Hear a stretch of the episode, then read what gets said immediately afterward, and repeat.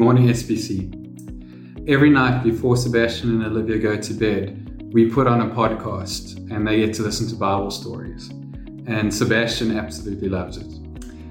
One day he comes up to me in the morning and he says, Dad, you won't believe what happened, Dad. There was an earthquake, but God didn't do the earthquake. And we've got to find out why. And I had to chuckle to myself because the story he's talking about is one of my favorite stories, and I remember being 16 years old and reading it for the first time and asking myself this question, why? What was God trying to teach Elijah in this story? And if you're not familiar with the story, Elijah's just won a massive victory on Mount Carmel. He's called down fire from heaven and God's put on this big show and it's been a great miracle. And Elijah hopes that this would turn the hearts of Israel back towards God and away from idolatry. And unfortunately, that isn't what happens. And very soon after this, Elijah is getting chased and persecuted, and he falls into this great depression. He wants to kind of end it all, and eventually lands in another mountain after many days.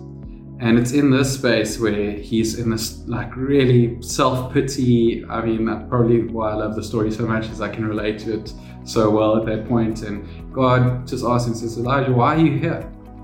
And Elijah says, man, I have served you faithfully and done my best. And I'm the last one left that's following you, and we're about to lose. And there's going to be no one left. And God says to him, well, go wait outside the mouth of the cave. I'm about to come by. And Elijah goes out, and there's this massive wind, and trees are like getting like ripped out of the ground. And Elijah perceives that God is not in the wind. He goes back inside the cave, and God asks him again, why are you here? And Elijah, complains again, and God says, no, go wait outside. I'm going to come by. And the second time it happens, there is a big earthquake, and rocks are tumbling, and Elijah perceives that God's not in the earthquake and goes back inside. And the story repeats. And the third time, God says, go wait outside, and Elijah goes outside, and a massive fire, which is interesting because this is what God just did in the victory. A massive fire falls and burns up everything in front of Elijah, and Elijah perceives that God is not in the fire and goes back inside the cave. And finally, God says, go out again, I'm about to come by. And the last time, Elijah goes out, nothing happens, except a small, gentle whisper, like a little breeze, across his face.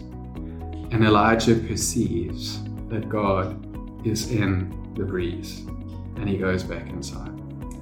And from there, God says to him, Elijah, you are not the only one still following me. There are 6,000 people in this nation who have yet to bow their knee to Baal, and they are following me. And now this is what I want you to do next.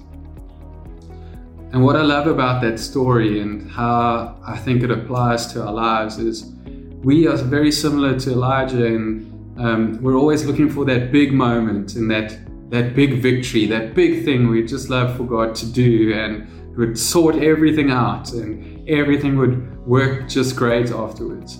And when those things don't happen and don't come, we often get discouraged, disappointed. When God doesn't do this thing we've been asking him to do, can sometimes look around and really downplay how well everything is going around us. And what I love here is God just reminds us that that's not how he works. He can do, like, who did the earthquake? God did do the earthquake.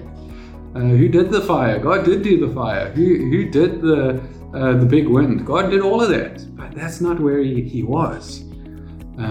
He was in that still small voice. And what I feel like he's saying to you and me this morning is, guys, don't chase after these big, massive miracles. I can do all of them. My power is limitless. But the greatest miracle and the greatest thing we have is this relationship that we have with God that requires us to come close. It requires us to listen, because He's always talking softly and quietly, and He's working always everywhere around us, and He will win. Let's be encouraged by that this morning. I want to encourage you, go and look for the still small voice.